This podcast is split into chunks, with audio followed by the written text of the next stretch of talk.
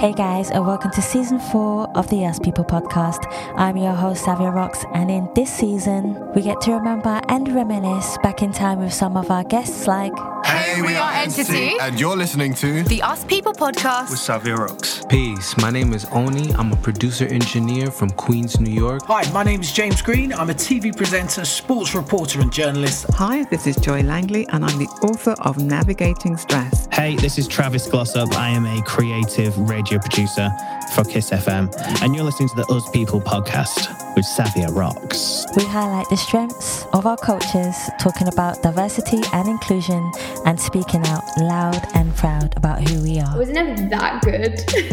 I was I was determined. I had a love for the sport, and that always fueled me. At 49, I was seven seven years post divorce after 22 years and three kids of a marriage. And so I knew that I needed to figure out like what was happening for me and why was this so such a severe sort of uh, crack in my identity and how I showed up in the world. It's great. It's great. Uh, I'm because I didn't. I'll be honest. I didn't really work that hard at uni, so it was good to leave uni and and really like get on it. You know, really like because I also as a person, I think I value. I value productivity. A lot of people live to work. I think I am one of the work to live guys, but because my work is amazing, that's all right with me. You know, so uh, as a person, I, I go to bed happy when I've had a productive day. We've also saved the best till last by honouring another artist and showcasing their talent as our new theme song with none other than your host, Savia Rocks, featuring in their song. So, guys, enjoy, stay creative, and as always, please continue to be kind to one another. Let's go.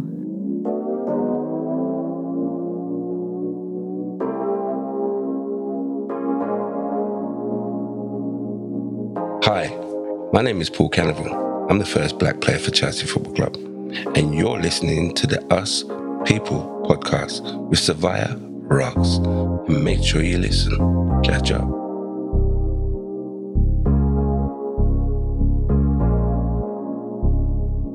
Oh, peace of mind, peace of mind.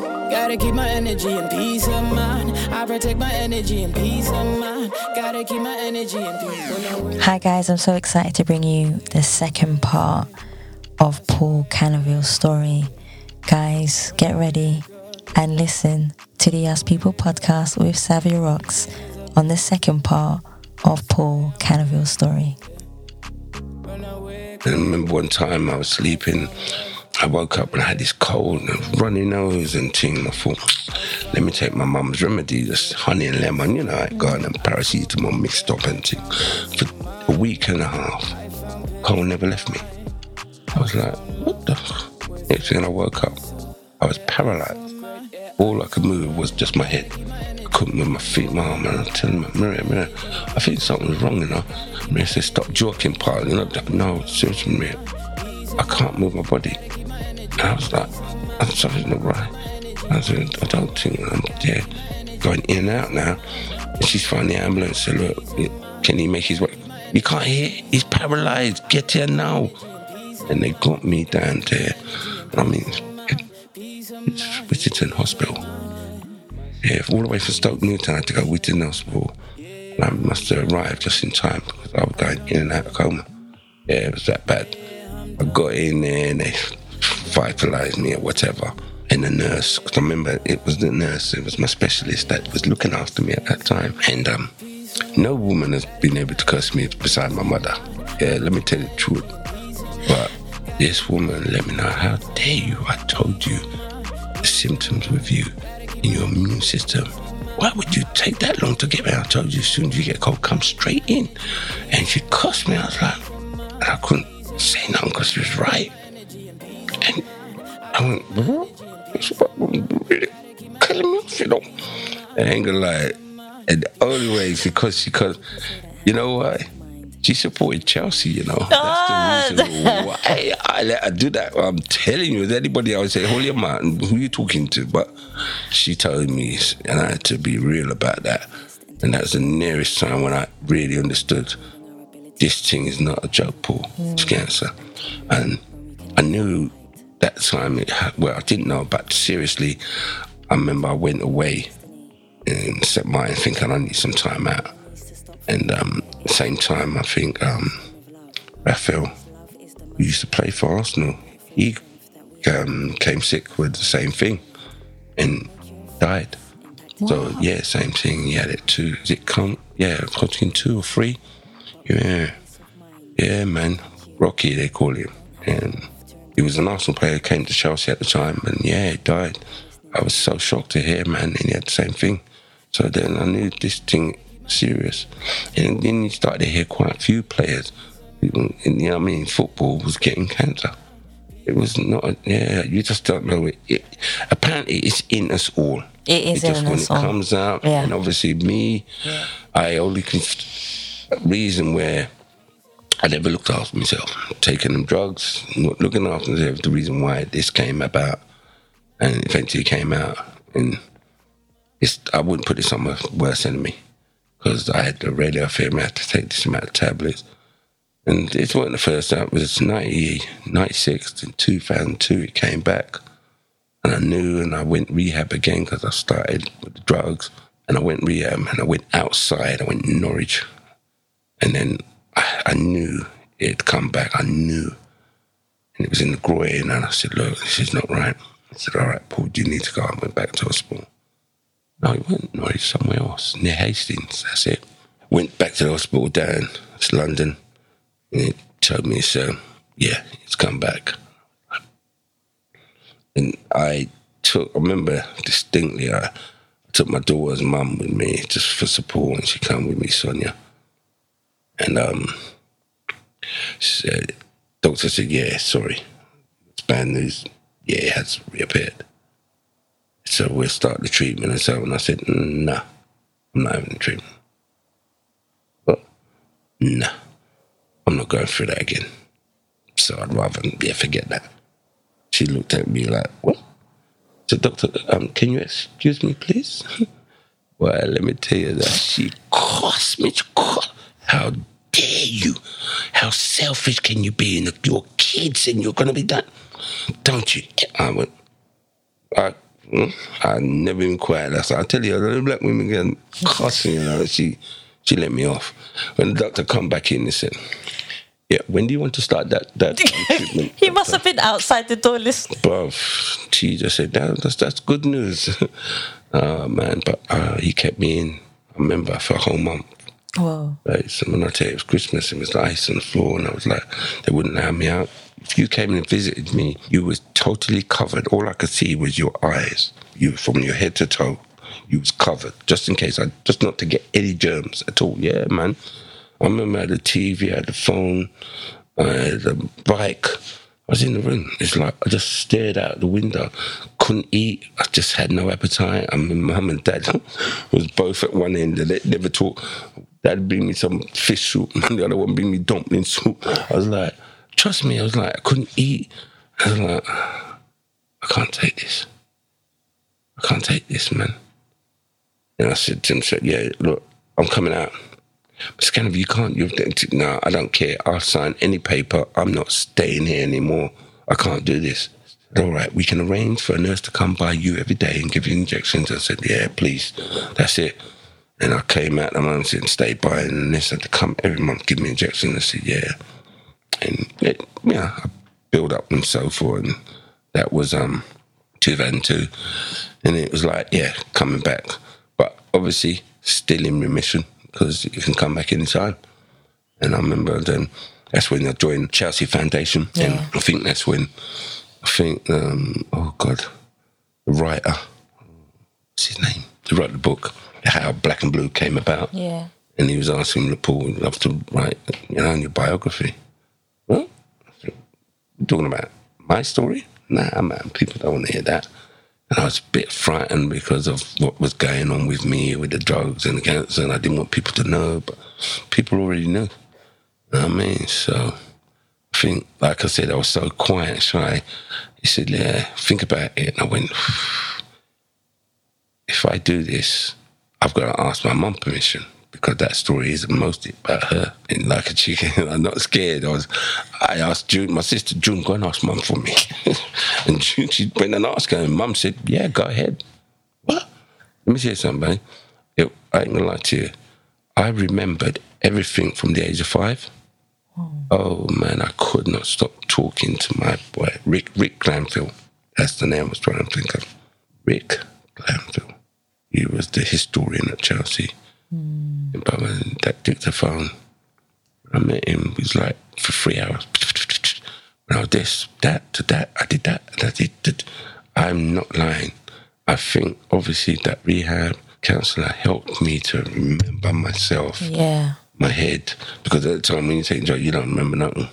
But that I remember everything going back, and I think what it was for me that helped. I told him, Rick, don't get me wrong. If you're gonna write this book, this book can't be no fancy words because I don't use them. It has to be written how I'm telling you, how it's said right now. Okay, I said, cool. Now get me wrong, he about telling me, look, three hours stop. Here's the dictaphone. Um, just take up. I said, Mm-mm. no, I gotta remember not until you're here. When you're here, you bring the dictaphone. We go, and we did it. And after about seven months, he went and started writing up the story. And little bits that come back. He said that the publisher weren't happy with this. Change it, change that. I said okay. Now we're supposed to come out 2008 Yeah. didn't come out because his dad, I think, was ill and it came out late next year. Let me tell you something. This time, started things picking up because I was back at the club and people were inviting me here and there to, you know what I mean? Paul, I'd love you to come and present this and present that. Then I was asked to go to Australia. And at the same time, that documentary was coming out. And it took no word of a lie, right? I was asked in November, October, yeah, to go to Australia. And I thought, the Australians are known to be racist. And I thought, that's too far for me to go over there for them man to start, because I'm telling you right now, something not go right. No, Paul, I'm telling you, they ain't like that. Said, I got to think about it. Three months it took me to, I'm telling you, it took me three months, man. And I, February must have. Said, all right, go. Yeah, I'll go. It's like, wow. Let me say that was an experience, but I was scared because the documentary's coming out, and I had a DVD, which I had, which one, you know what I mean, because Sky now bought this, and they showed it, and I still had the my live version. I thought, all right, I'm going out to Australia, do a Q and A, and I could show them that, then I could talk, you know what I mean, after. And we Melbourne, Adelaide, Perth, Sydney. First stop was Mel- Melbourne. Adelaide was the first stop, no word of a lie. And um, it was amazing because I come there and it was late. But this is a 24 hour. If you don't, let me tell you, it's a 24 hour trip. Yep, I know. And I went straight. I didn't even sleep. I watched out, man, to, to Paul. You got a choice here. Do you want to sleep? Was in a hotel. You know, what I mean, you get a flight next day, or you can rush and get. I said, man, I'm. I want to get there now. I just I want to get there tomorrow. We got. I said, you're right. Boom, got there. My cases didn't even come. They came the next couple of days. Got down there. It was after twelve, and where else? This it was down the airport. It was so quiet. I don't know what I'm coming down the lift now, and this group of people down the bottom there, big thing banner, Canada, Canada. I was like, oh my god, what am I come here? And these are the fans, you know, and they that made me so proud. They really made me feel, oh man. They waited up and said, man, oh, we're so honored that you come out. We really are. I said, thank you. And I told them straight, man, look, I'm not into the, you've bought me out, you've paid this, yes, you're going to pay me or whatever, a guest appearance and whatever, but yeah, I don't need to go in a hotel, you know what I mean? It's Yeah. for, I'll stay by, if you you got a room, I'll stay there. So, oh, Paul, great, come down. I said, cool. That was an elder lady. It was, um, I remember they, the guy, he put me, well, like, he put me in this, this hotel. But this hotel, it was unbelievable. It was right near the sea. Beautiful, no whatever. But I've never seen a hotel room. It's, I had two bathrooms, two bedrooms, kitchen, and a lounge. Oh my baby, it was unbelievable. I was like, damn, this is the lick. I ain't gonna lie to you. So too, too, but all I was nervous about, like, a is coming out on live TV. Mm-hmm. It's going to be shown after the Chelsea and Burnley game. I'm, I'm nervous as hell. Now you can imagine the time difference. Yeah. So I'm waiting up, and the game is like one o'clock, five o'clock. Yeah, one o'clock in the morning, and these guys are watching the game, you know, and some of them still got to go work in the morning. Like, why you? I said, I ain't waiting up to watch no game, and so I'm nervous, but you know what? I'm gonna sleep, and I went to sleep, and I can imagine, right? Imagine I was sleeping nervously, thinking, they see when they see how they perceive me? What would they say? I just thought, oh my god. Let me see if I, I woke up. My text was blaring. Oh my god, the WhatsApp was blaring. Paul, I didn't realize what a great documentary Paul did. Huh? Let me say something. I went Melbourne and then and the Q and A, and I showed them, look, play this. Um, and then we'll talk after. And I said, um, I can't be in there when you play it because when I went, I remember the first time we showed the, the documentary, know where to fly. I was in the screen, and I bought, invited all my friends, my cousins, and everybody was there. The only person that wasn't there was my mum. My kids were there. And they was like, yeah, big like no, nothing. I'm like, everything was there. Yeah, man, go on. Watching it, and I was like, oh my god. And then my face turned sour. It was just to realize what I'd gone through mm. at football. I took all that, and Paul, you didn't say. And I was like, oh my God. And a tear was coming down my eye, right? But I didn't want to let anybody see. So I'm like, I didn't want to go like this because I, I went like this, like I was wiping my head, but wiping the tears of my eyes, no word. And I was like, why did you go through all that? Didn't say nothing. So now you can imagine that I'm showing this tape in the Q and A.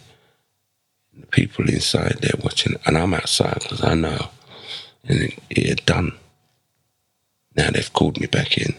Mm-hmm. Big man has come out, tears in his eyes, saying, "Paul, I am so sorry. I didn't realise what you were taking and what was going on with you." Mm-hmm. Big man, you know. No man, don't- no, Paul. I can't believe that. So I'm in there now. Every time I showed it, every, couldn't believe it. So that was the reaction I was getting. And I was down in the hotel and they said, Paul, strong. Wow. Did you understand what you went? Didn't say a word. And you just said every attribute, what's going with you. You deserve so much more. It was like, whoa. So the whole day, it's so it went so well. I got looked after. So I went to the final of Australia and New Zealand cricket. The building, they looked after me away. I met Aborigines, you know what I mean, and the history of that. Mm-hmm. I was like, oh my god, I'm talking no word of a lie. You hear me to Aborigine, you think the man don't speak English. So I'm there talking, hi, my name is Paul Canoville. Here the guy. Oh, hi. Oh, I've heard of your name before. Very good. I said, but this man speaks better English than me. I want it. No, no, for real. So when I heard the history now, these man, they were to call the pound babies. Yes. You know, the pound baby, they were Yes. sold Yeah. as a baby to families, English families, and Yeah. that is how they was brought up. Well spoken. The man said his brother plays for Everton. I said, what I'm there, wow. And to meet this and hear this story, man, I'm not gonna lie. You think we went through, boy, they went through some hell. So going to Australia was something eye opener. And I would say any black person, if you want to go go Australia, don't be frightened to go there. Yes, I ain't gonna lie to you. Enough man from England's living there. Yeah. I know, I couldn't believe it. Why did you come at Paul? It's just so different. A man, he came and visited, it, played football. He went straight back home, sold up, and came back out. And I ain't gonna lie to you. The man asked me, would I? And I went like this. I would. I would live here. Uh, But the flight of my mum couldn't come because that flight would be too long for her. Just for my kids to come over just to know. And I'm thinking, I'd miss my kids. That's the only reason I'd miss my kids. I'd need to see them in that flight. but it was it's beautiful, man. It's just an eye opener. They've got everything there. When they offer a plate of food, I mean, that's a plate of food. It's not no joke. But a plate of what's the man? They gave me steak. They know what I eat. He said, "Boy, how do you like your steak?" I thought, "Don't overdo it, right? Medium well, you know, don't it." The steak full the whole of my plate. I didn't even had side order. And when the man come, he put the potato on the next plate. When I said, "Really, you didn't have to get no. That's how the steak comes, Paul. Really, please. That is how the steak come. Some big thing." And I didn't believe them. I went to the butcher's. And I went to the butcher's. excuse me, show me a steak what you have there. And he showed me the same steak. Let me tell you, it was like six dollars. Six dollars and this thing I know in England would be about fifteen, not twenty pounds.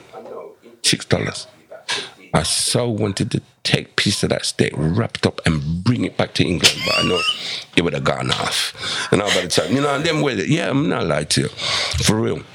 It made me open up. I saw a lemon tree, a lemon tree, and a lemon. You never know the lemon was from a lemon tree. All the time we use lemon, I said, but so I saw kangaroo. I saw kangaroo. When I tell you, this as close as you and me. And when the man said, Paul, don't move, you know, I did not move. And this kangaroo, it, and, it, and his two back legs, and he's like this. I swear, Lord, I said, no. I said, look at this guy. And he just moved and shifted and hopped. Color in the bear, in the tree. Elect, oh, what do you, lip, electolyptus? Some um, plant that they. Oh, the eucalyptus. Eucalyptus. The eucalyptus. And it smells so. You know, we use that. To, oh my God, babes! I'm swear to you, I'm not gonna lie to you. It was so. For me, what's the word? Not history, but um, what's the guy who does um, the wildlife? Just to know he comes on. It, for me, it was just yeah. This is a place I had to be. Australia. I saw where they had nature, wild snake, wild spider. Oh, Paul telling you, make sure you check your shoes the morning before yeah. you put them on. Yeah. I said, what? He said, no. No, seriously, yeah. I said, no. I was frightened. I'm not like, even though they had mesh when I was frightened, and I went, they took me to this beach, no word of a lie, down in Perth. We walked by the beach, and let me tell you, they have some, we have um, barbecue areas, plain barbecue areas for you to just bring your food and cook. You can't have that anywhere. You couldn't do that in a park. There's nothing- You you get fined. But there we was along the beach going. I said, this is wicked. This is brilliant. Then you saw a sign, a warning sign. The warning sign said, yeah, be careful on this side of the bush. Wild snakes and spiders. I mean, this close. Yo, why you got a path like that? I said, no, can't believe this. I'm, I'm like just walking one side to the beach now. When we go in the beach, now, we see the sea and it's great stuff. And you know, there's a little area. They got it tied up, like got a black space for you to swim in that area of the sea. Yeah. And they said, look, in that area, please swim in the safety net as there are wild sharks. White sharks, know. Nobody's swimming in this safety. They're swimming on the outside. So, yeah, I asked, why they swimming in the thing? So, you know? Paul don't want to look like the Scrooge, you know, from out there. So him go where everybody go. I am not lying. I must have been looking like a, a submarine because I'm there flapping like this and turning around looking for any shark come because I'm out of there fast.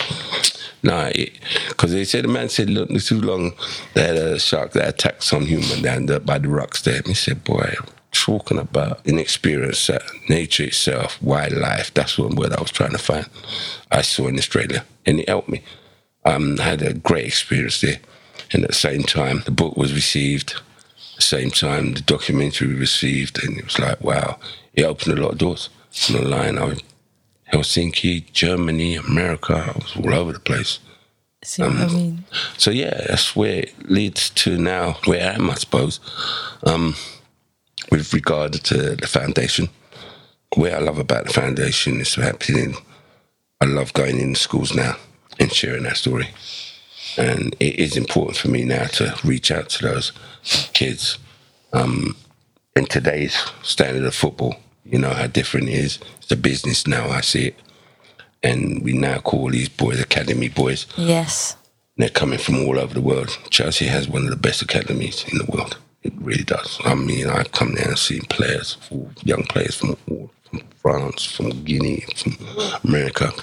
They've got them there, and it was I say when seeing these young lads that I was talking with them and I realised, look, man, don't ever think that you've done it. You've not done it yet. You're at a club there. You're going to nurture. They're going to show you.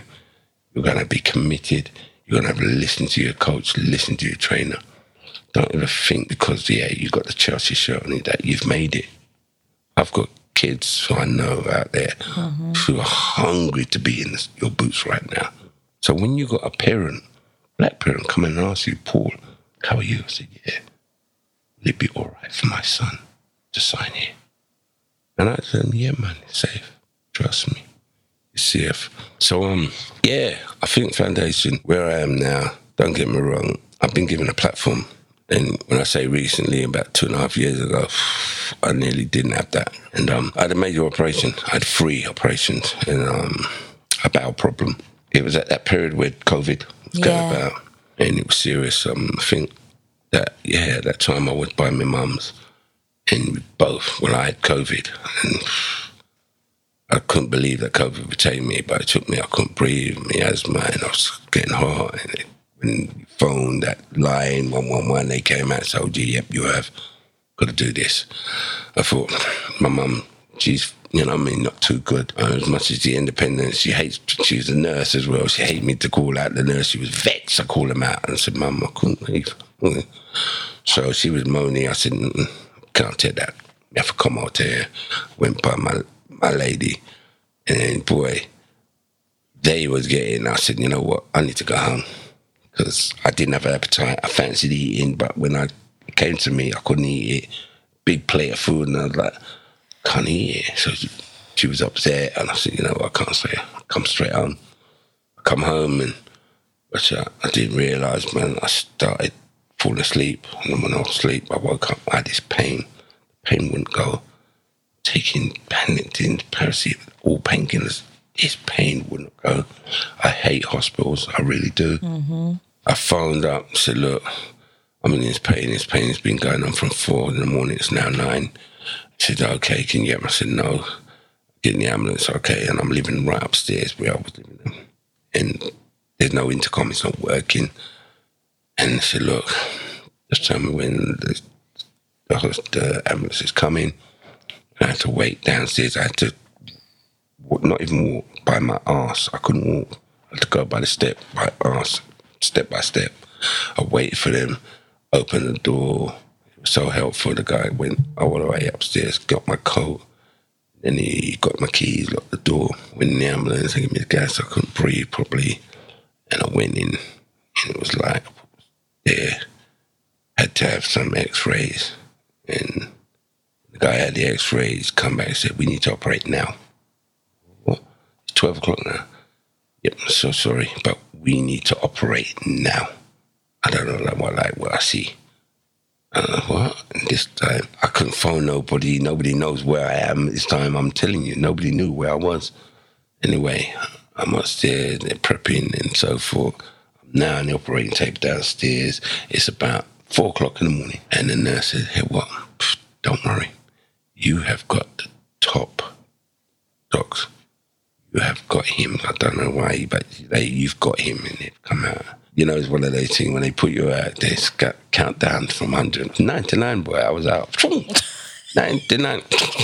you know, then one day. So, um, yes, you know, boy, it was morning. And I didn't have no morning because I didn't see.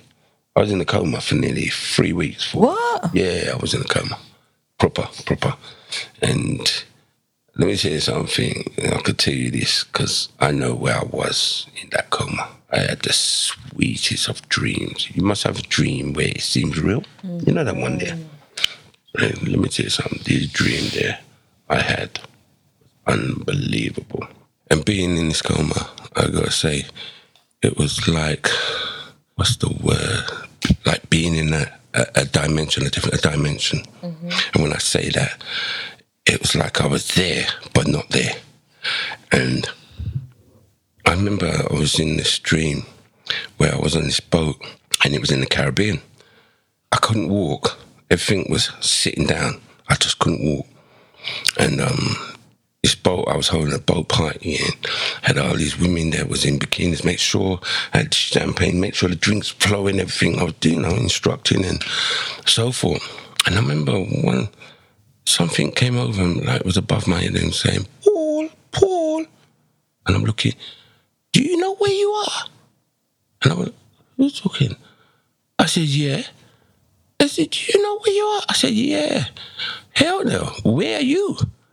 And I didn't know where that was coming from. Mm-hmm. Yeah. You got to understand this, right? You're in a coma. And at this time, it's COVID. So I had nobody come, come inside the hospital at that time. What it was, was it's the nurse Oh, in my yeah. ears talking, Paul, Paul, do you know where? you are?" But this is how I'm hearing. Like I said, it's a dimension. I went, what? Hell yeah. But anyway, I'm running boot pump. I'm running this. I'm running that. This is so real, but I can't walk. Yeah. Anyway, I remember I was in a car. I'm being chased by the police. It was like that film. The two women that was being driven, they was chased by the police. The American film. I don't know even. Oh, not set it off. No, it was two women. Oh, two women. Yeah, American. You know, I know you know the name of the film. Most probably. And um, I was in like that. It's thing top, it's soft top, and I was being chased. And I said, I drove into this warehouse. Boom, boom, boom, hiding, hiding. And I could hear the radio going, "There, look into the warehouse and so on. And I said, Oh my God. And then I heard the footsteps. And when I heard the footsteps, I look up. I look up. It was my baby mother and my daughter. They were police officers. Hmm? What? I said, Sonia, Casey, what are you doing here? Paul, my colleagues are looking for you. I'm like, please get me out of here, please. I don't know what to do. I, I swear, Lord. I was like, why am I seeing Sonia and my daughter, police officers? These are the dreams I'm having. But that's it. I was in this boat. No, I lie. I was in this plane. I find it sufficient. The plane is flying, you know. A few, but they look some serious characters in here. They're only trying to rob the plane. The plane has some gold bullion on the plane. And Mister, look, look, that minute on the gold bullion, take it, minute, know. I ain't got no. This was these are the dreams I'm having right there. Next thing I went in this boat, it was going out for fishing. The boat went out fishing, and he's like, no, no, no, something not right here. And you know what they say, those those fishermen, when people come out and try to take over the, sh- uh, I went through some dreams, and I was real like one like taking my life, and I just couldn't believe this. Anyway, when I eventually come out of this coma, I thought, well, literally, I was like, come out, and said, Paul's come out. The woman was saying how they was talking, but I was getting calls, but my sister, they had to hold the phone to my ears, and they held my hand. And they said it looked like you could hear your sister because every time she spoke, You moved could your hand. my her hand. This is show you what coma I was in, man. And I was like, what? I said, Paul, when the doctors start coming by my bed now, we honestly didn't think you'd come through. We honestly, I'm like, every doctor said they didn't think I would survive. I had three, one operation to open the bowels. It just was, was blocked, open it up. Then they saw I had an infection inside. And they did had the second operation. And then they saw something else. And they said, we can't operate a third. That'd be too much for him. Yeah. So, how this? But this needs to come out. We're gonna have to wait to. Well, what happened? I was in the bed, and when I coughed, I was like in the coma, and I coughed, and when I coughed, I was stitches. The stitches reopened, like I went. So the bed went and opened up again, and then we're like, "Here's our opportunity. Take him down the operating table." That was the only reason they was able to operate a third time because I slept and I coughed and it opened up the stitching, went down. They couldn't even sew me back up because that was too Yeah. much. I was literally on the bed, they said, and I was vomiting, and the vomiting went straight into my. Oh, they was like, yeah, that's it, Paul. We honestly didn't think you would come out. I said, yeah, you were that close. I mean, I never realized. And I saw the amount of wishes coming from all over the world. I mean, the cards that came in and texts. It was like, they gave me, I think it was, my concern was that the drug they was giving me at the time after the operation was, my mum said it was too much because you was hallucinating. Oh my God, because I had the first time I had this problem before. Mhm. First time, I was hallucinating. I was telling the nurse, come near me, see what happened. She wanted to come and check. I was taking off the things out of my mouth. They had to give me boxing gloves to stop me clawing out the things. That... Let me tell you something. The second time, I was like, wow. I was in so much pain that they was giving me morphine. I had morphine like on switch. Like, I was pressing it every minute. That's how much pain. And the pain, it took me so much. I asked to see the doctor. I said, Nurse, can I see the doctor? And she asked, Can I ask what for? I said, No. And the doctor come in, Hi, Paul. How can I help you? I said, Doc, man, please put me to sleep. You know, I meant put me sleep, sleep, you know. I Mhm. mean, that's what I meant. And when out, he said, Paul, I can't do it. We can't do that. I said, Look, Doc, I won't tell nobody. of course, I won't tell nobody. I, I did, did. So, two, two, he said, Paul, we'll talk to somebody about this. I said, no, it's all right, forget it. That's to show you how weak, because I would never, ever be thinking of taking my life. Yeah. I think, how can people take their life? I really now understand. When you think in the lowest of lows, it can be not just where I was, the situation I was in, pain, so forth. I've seen people think, no, it's not happening, man. And they wish to take their life. I know, I understand now. It's that easy. It could be that easy, and that's how it was. And there's only a few people know this, you know what I mean? Because I was, I was like, I couldn't believe I wanted, I think mum knows, June knows, nobody. I told her, please just put me to sleep. And he said, no, we'll talk to somebody. And I was like, so much pain, and I couldn't walk, having to go to the toilet. And when I was like, oh, this ain't me. Mm, and we eventually, like, I didn't have an appetite again, couldn't eat. And I have to say, my partner, Sue at the time, wow, she, had- she looked after me. But even when I come out and I came up, I was living on the ground floor as you see here now. It's just stairs on the top floor. I couldn't walk. So I had to go to hospital. The two people had to bring me down in the chair Yeah. and bring me out same way when I come out. And it was like I was in a, you call it them walking thing, Kind of like the Zimmer frame. in my. And I was walking that from like here to where you are with my toilet there at the time. I couldn't even get there without the Zimmer frame. Oh man. That nearly took about three weeks and they was coming every day to give me the drip. And boy, I was like a baby, finding myself to walk. The COVID didn't help because you couldn't go out and fresh air. And she stayed with me. And like, wow, I, I felt hungry at two in the morning. Like, can you make me a sandwich at two in the morning? You're in your sleep. And like, she done that. I was like, it was mad. That was as close as you can get to saying because people didn't know how serious this operation was and where I was. That I don't know what I would have done. Really was patience, really patient with me because it was a time of COVID.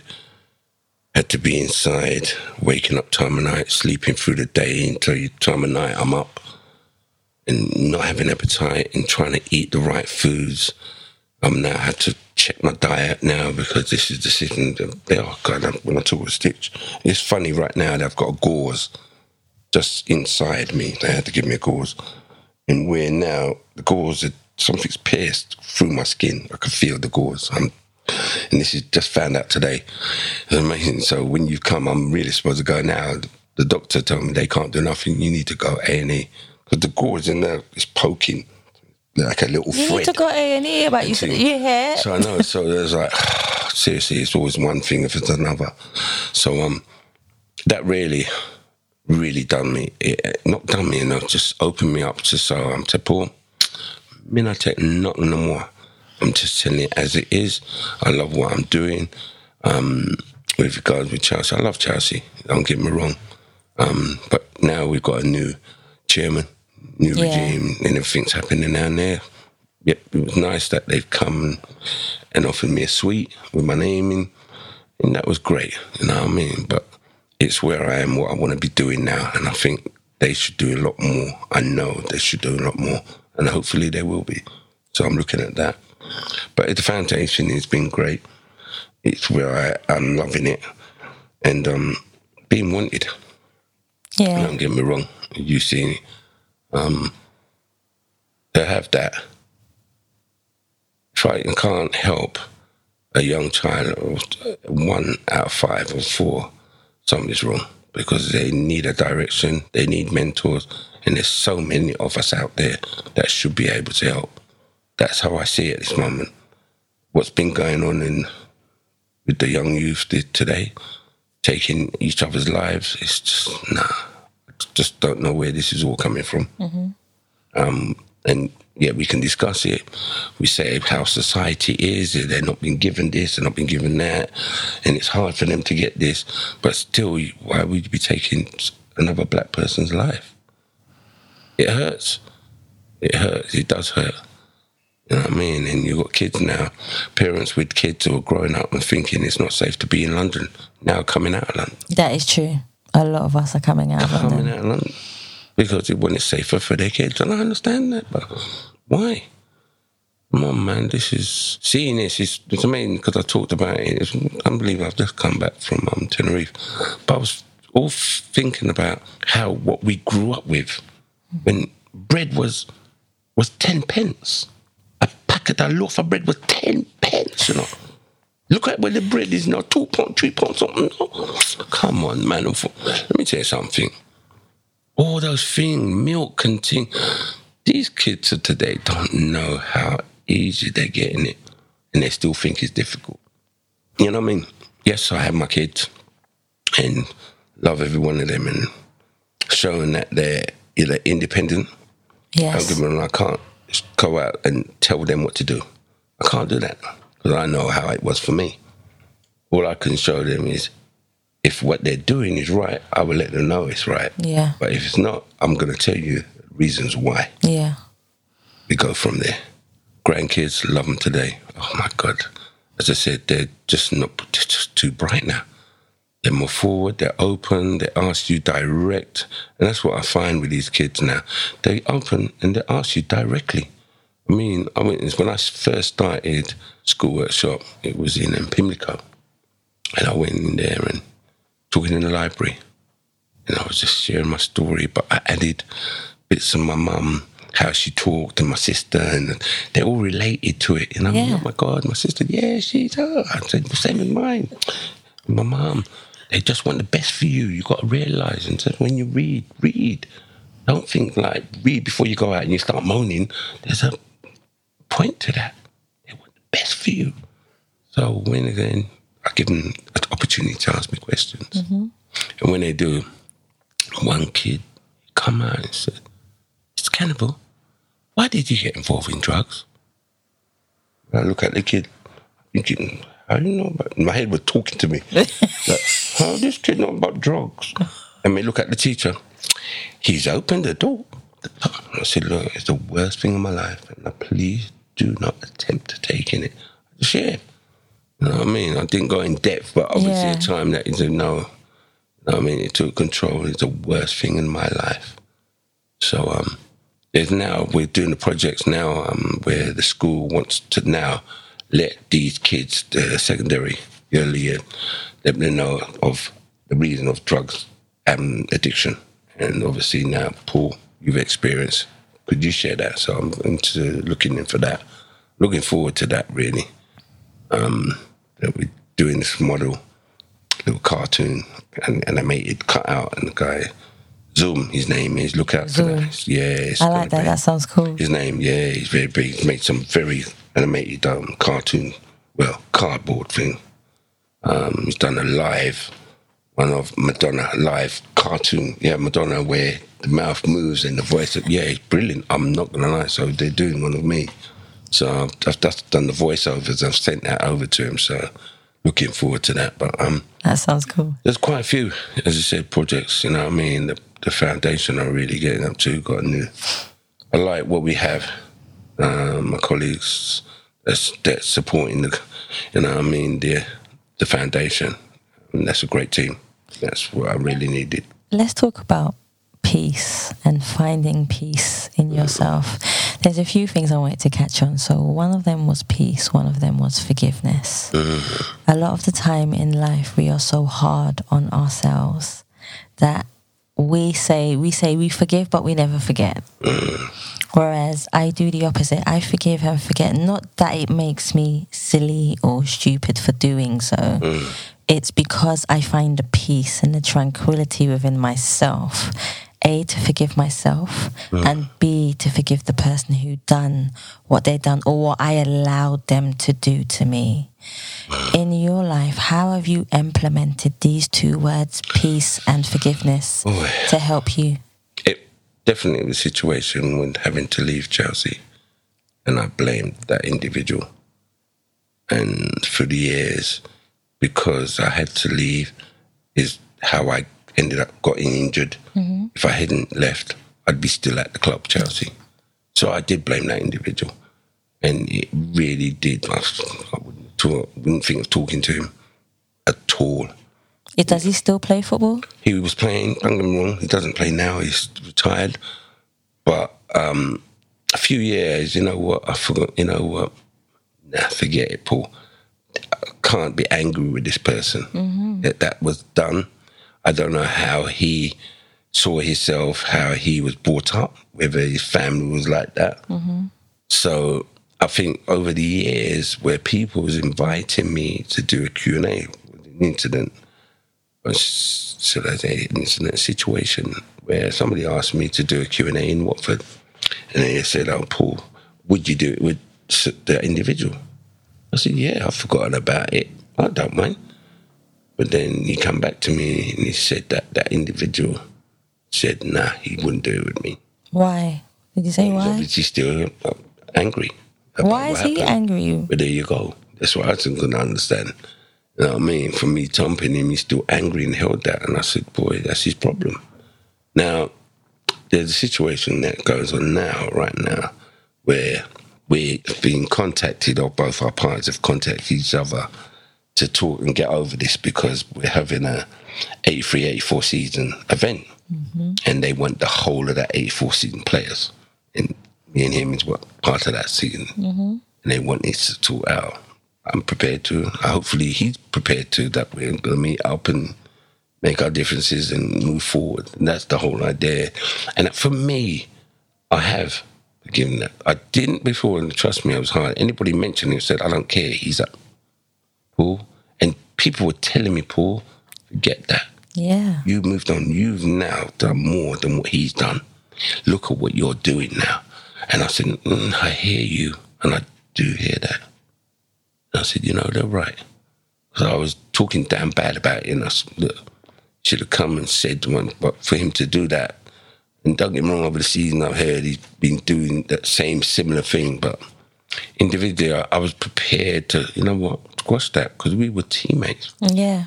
throughout those three years, we played together. You know what I mean? So come on. So that was hard. And then mum, that was another, because I found that difficult. Why couldn't I talk with her? Why didn't she kind of make that effort? But I had to understand for mum that she was brought up that way. Yeah. She brought up the discipline. That's how she was in the Caribbean. That she didn't know how to show love. That was maternal. Um, and we realized that, me and my sister.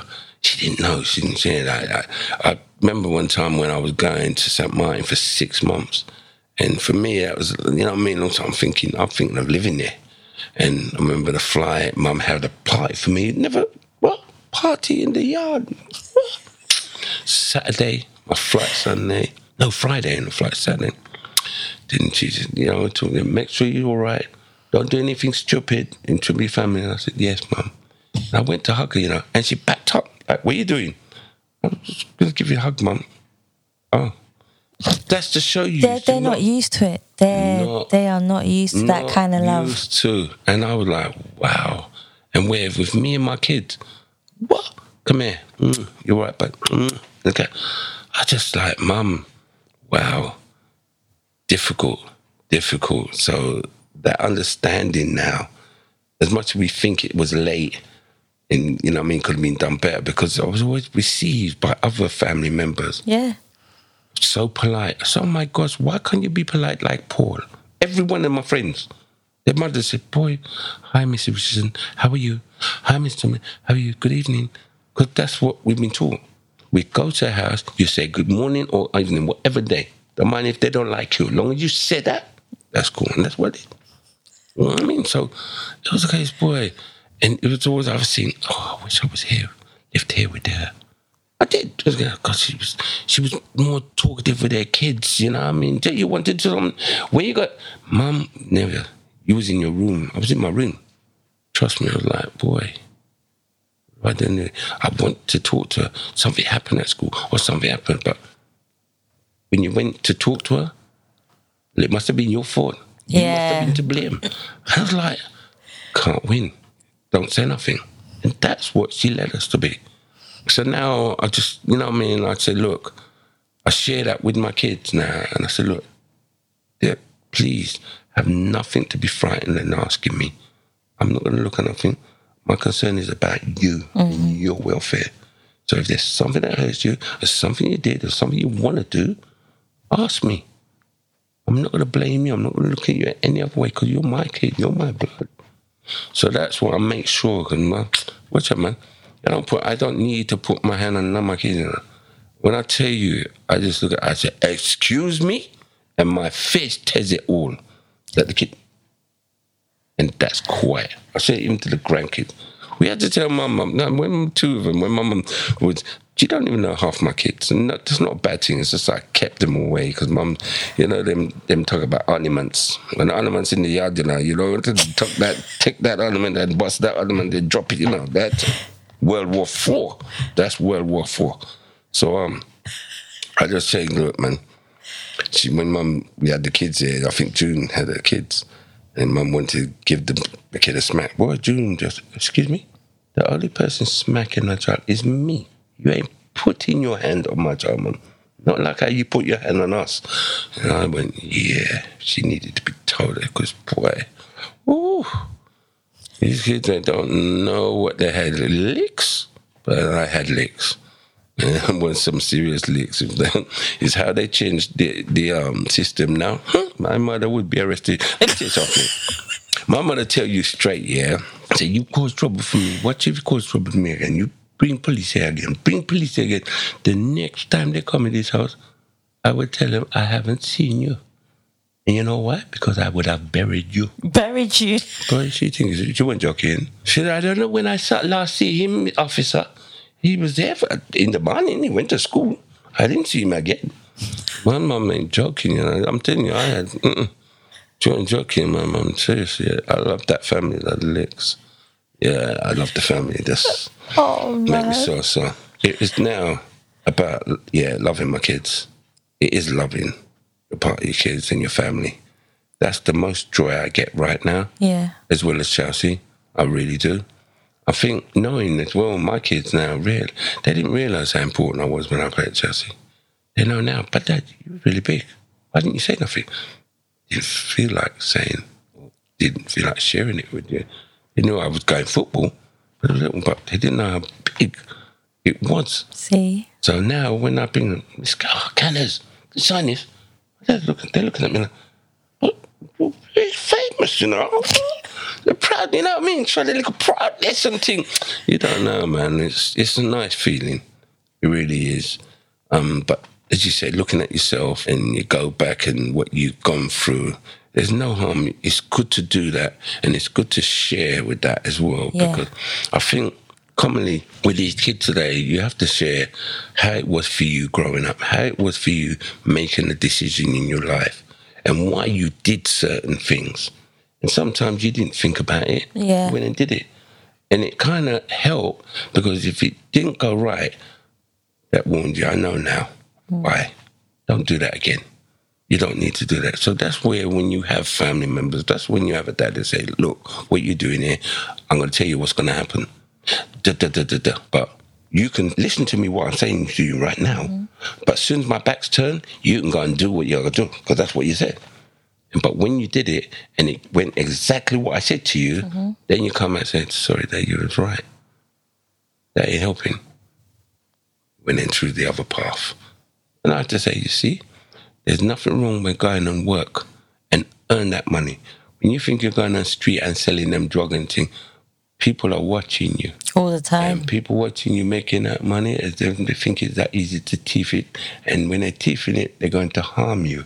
I'm going to tell you now, nine to five. I don't care what it is, working on the coach, caring for them. Now he said, Dad, yeah, I see. See. And I'm quite happy about that. So there's my See. love for them. I am. What is the best advice you have ever received from someone? The best advice, gosh, mm, was um, to not just about loving myself, but think about myself. Because sometimes I think of others before me. Oh, I do it a lot, and and I, I just do it automatically. And I could have them last troubles, and don't get me wrong, you're hungry, I'll give you that. And now I know I need it, but Roger, you come to pool. Can you, do me a favor? Oh, I can't get no food. I've sent you that fifty pound, and I know I want that fifty pound. Yeah. But the choice I made, it it hurt. It me going away saying I could have helped him wouldn't stand good with me. So I had to do it. I felt I had to do it. Go and help. Comes back at you. Paul, thank you. Bam. No, no, don't think nothing of it. I, I, I'm a Piscean. We're soft, but we're not soft. Yeah. We listen and we care. And we do care because we give so much. And even my partner tells me, Paul, you go in a party and like, you're going like you got, you're full of money. You're buying everybody drinks. But that's just me. I want everybody to have a drink because we joy, come out to joy. It's not that I'm showing, showing off. I'm not showing off. I don't have it, but you know what? You got a drink tea. Let me get a drink for you. That's me. And um, person said, yeah, man, you, got to love because I noticed come my family members, Paul, you need to love yourself because I never, I always doubted myself. I never believed in myself. And it's only been recently, and I say recently, a few years, that I believe in what I'm doing. I, I honestly do now believe in what I'm doing and how I do it. Because when people say, people, they listen to you, Paul. When you talk, they do hear. Yeah. So now I'm starting to believe that. I've gone out when I say things, when I say my post is uh, that's the most thing. Because the post relates to me. And when you see people react to that post, Paul, appreciate that one. I needed to hear that today. Bam. Um, that's how I'm thinking. See. Something's going on. So um I like that. it's yeah, that's how it is. I think now as well. You see, as we get on now, we didn't do like our parents didn't have that choice of coming and going away when they can. They work, they work the work to feed you, to make sure you had food, to dress you, and so forth. Whereas now we can. We have this, and if- don't get me wrong. If my son needs or daughter needs, I will give you because I've got it. But now I think I take time out. Yeah. I didn't before. And when I was at Chelsea, when I had that money, mm-hmm. I didn't go on holiday. You see, when that football season's done, did Paul go away when he had it? No, he stayed here in England. I, I asked some people, now, Paul, you're away again?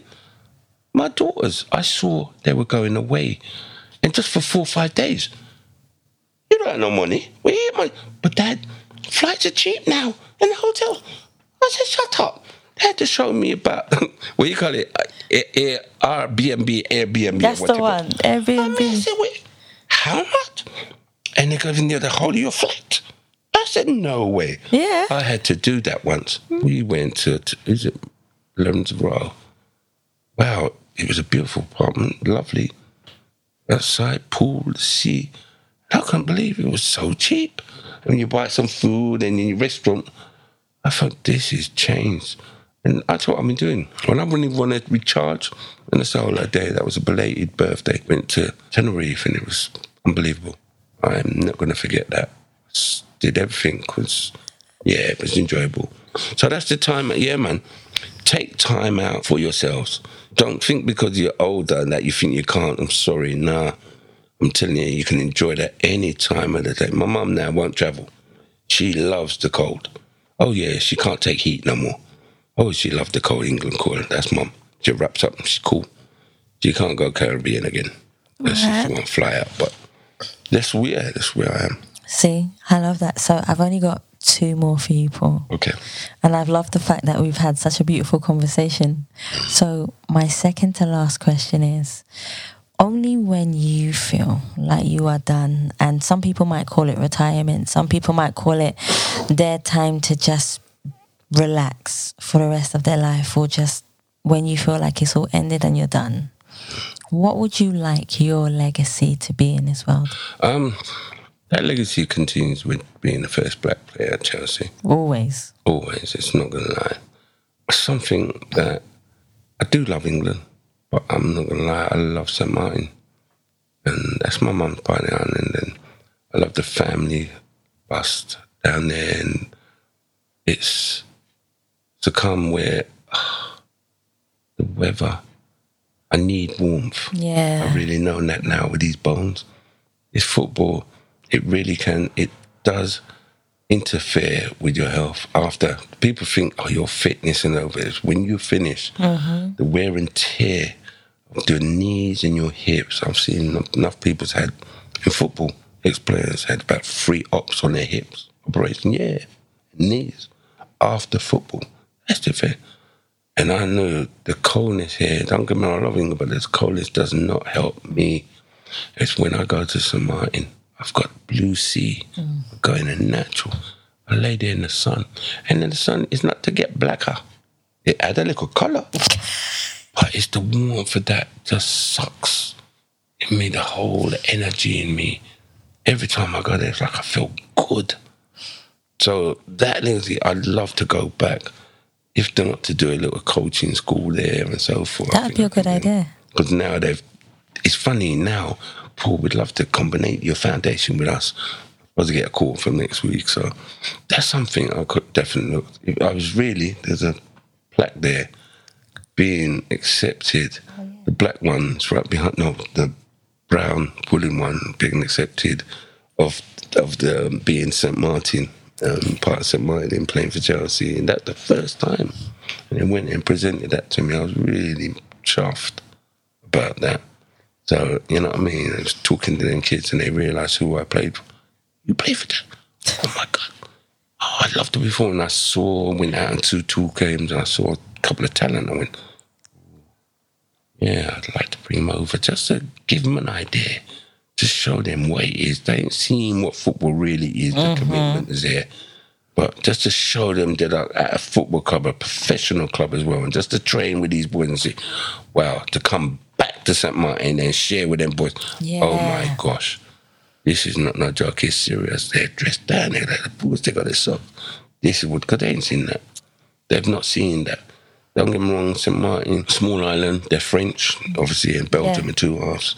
But to see what it is about professional, they love their kids, love their football. But I'm not seeing how really football is in a professional world. And these young boys, if they go to a club like, it doesn't have to be Chelsea, but any professional club, just see the nature of it and think, wow, this is serious. If I want to take this serious, this is what I need to understand what I need to do, be committed.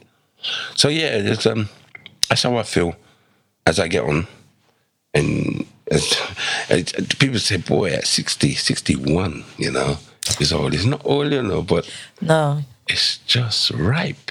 It's ripe. Ripe. You sound like a mango. No, ripe, ripe, you know. Let me tell you something. No, seriously. Because mum just think, I can't believe me, I have a 61 year old boy, you know, son. Oh. Said, Mum, come on. Don't worry about that. But it's good to see, you know what I mean, your parents are still there. Because that's a good thing as well. Because, you know, some, you know what I mean, there's families that mum and dad just come not there. And I have to be blessed that, that my, my parents are still there. Most definitely. I love that. So, before I say goodbye to you for being on the podcast, mm. I would love for everyone to know where they can find you on all your social media platforms. Wow. Or, or anywhere that you remember from the top of your head where you go like, Trying this is remember. me. Come and find me. If you have talent, come and find me. If you mm. want to talk, if you have, you know, if you've been through a situation that is similar to mine, mm. come and talk to me. Definitely. Um, you can contact us on Paul at Paul Foundation.co.uk. I'll repeat that.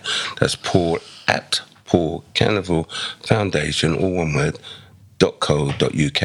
You can find me on Instagram. Um, it's the Canners Way.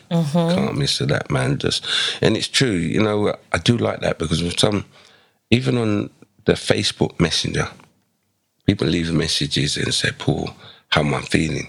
And I know we didn't even go over like depression, There is. mental health. There is. And I did. I had that period of time. And as I said, it was a counselor that helped me. That helped me a lot because if I wasn't able to talk and share, I'd probably be in that situation still. We're going to have to do a part three. they're done. It is, you have to. Do not keep those things out. It's how you feel. Please. I know they say you can't even talk to family, and I understand that. Some family members you can't. But it is all right to talk to a stranger. They I give you I honest. believe that. Yeah, that I is true. Because people think that no, I ain't sharing no my business to no stranger. I'm telling you now, it's good to talk to a stranger who can talk to you than your family members. I found out by myself and I put up my hand and tell anybody that it does. It's all right too. So yeah, do please contact me. If there's something I could do and I've helped, I will try my best. Um, but that is the major media sites, um, Instagram, Facebook, and plus our website. But do look at the website. It's, um, it's.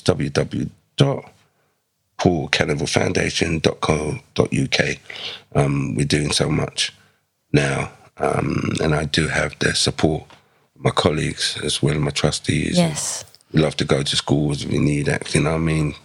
And do their workshops. I enjoy so much now.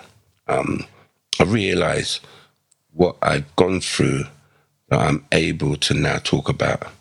And it wasn't the case I did it for spite, whether it was drugs, whether it was mental health, depression, with my illness, cancer. There's so much things I can talk about and share. And I'm prepared to do that. So don't be frightened. You know what I mean? Don't look at people, oh God, how would he feel if I can't? No, don't ever feel like that. It's like when people come, when we go out, um, and I go and do my hospitality down at Chelsea, and they think that they can't approach us. Well, they're That's true, you know. Yeah, Approach us that's true. to ask us. You want a picture? You want to sign? That's what we're there for. Mm-hmm. You know what I mean? I'm never. I know some players. Oh, we can't take it. Oh, come on, let's avoid it. I'm not avoiding that. Mm. I'm here. That's the reason why I'm here. You come up to me and say, "Hi, how you doing? Want a picture? Come here, have a picture. What's going on? Let me talk to you." Yeah. That's the whole That idea. is true. That is true. So I'm I'm there. Don't ever think that. But the foundation, you know, keep up, keep a lookout. Savia, she has worked with us. She's been a photographer. So she did quietly on uh, this podcast business, but she knows exactly. She's been my photographer. But hey, this is foundation. this this is your time. Yeah, this is your it's been time. good. You know what I mean? And and this is, you know what? For me, I'll be honest, right? When I'm sharing like this, it's therapeutic to me. Very much. It's showing it. It's letting me hear and know exactly Paul how I felt because I will go over it. You know what I mean? So if anybody's that listening out there that understands, you know, we went through those um, periods of time of those spells. By all means, get contact me and we could talk to you. I love that, guys. Make sure you do. Don't be afraid because we all need someone to talk to, especially in these times as things are constantly always changing. Paul, I want to thank you from the bottom of my heart for being patient, for us finally getting to do this. We are definitely going to make a part three. Good. So Good there's stuff. part one and two, so then there's going to be a part three. Thank you. You guys can't see it, but what we're going to do is going to take pictures of it. We've got um, Chelsea teddies on our microphones, which look I had to. which look so cool. And that was Paul's idea, so I give all the credit to Paul, guys. Thank you so much for listening, Paul. Thank you so much for being a guest and now being part of the Us People podcast family. You have been such a sincere guest. You have shown your compassion, your kindness, and also telling your story in your authentic way. Thank you so much. No, thank you. Um, and giving me the opportunity to share that. Thanks a lot. You're more than welcome. And guys, I want to thank you so much for listening to the Us People podcast. And please remember you can subscribe and leave us a review on Spotify, iTunes, Google Play, and any other platform that you prefer listening to. Please also follow us on Facebook, Instagram, and Twitter. And you can also donate to the Us People podcast by simply going to the Savia Rocks website or just typing in paypal.me forward slash us people podcast, guys. Thank you so much for listening again. Stay happy, stay positive, and as always, please continue to be kind to one another. Peace of mind, peace of mind. Gotta keep my energy and peace of mind. I protect my energy and peace of mind. Gotta keep my energy and peace of mind. Peace of mind, peace of mind. Gotta keep my energy and peace of mind. I protect my energy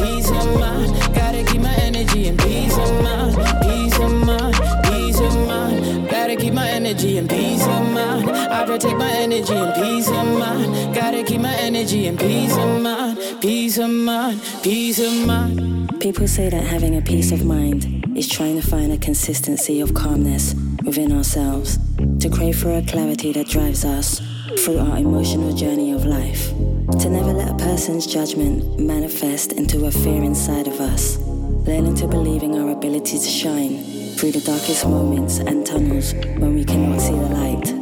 Patience being our light for forgiveness and strength, to believe in our destiny. If you want real peace of mind, one needs to stop fighting their inner thoughts and embrace them with love. Because love is the most amazing and beautiful strength that we have to conquer our peace of mind. Make your thoughts impact a nation by keeping them true and honest, especially to yourself. But make your peace of mind protect you when you don't have strength to embrace anything else. Find your peace of mind by listening to your heart. But the foundation has been great. It's where I, I'm loving it and um, being wanted.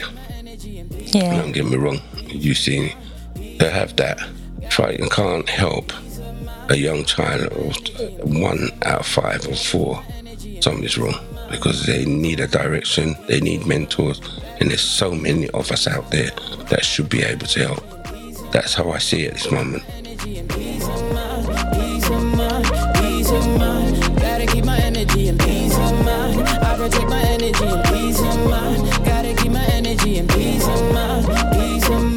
Peace of mind.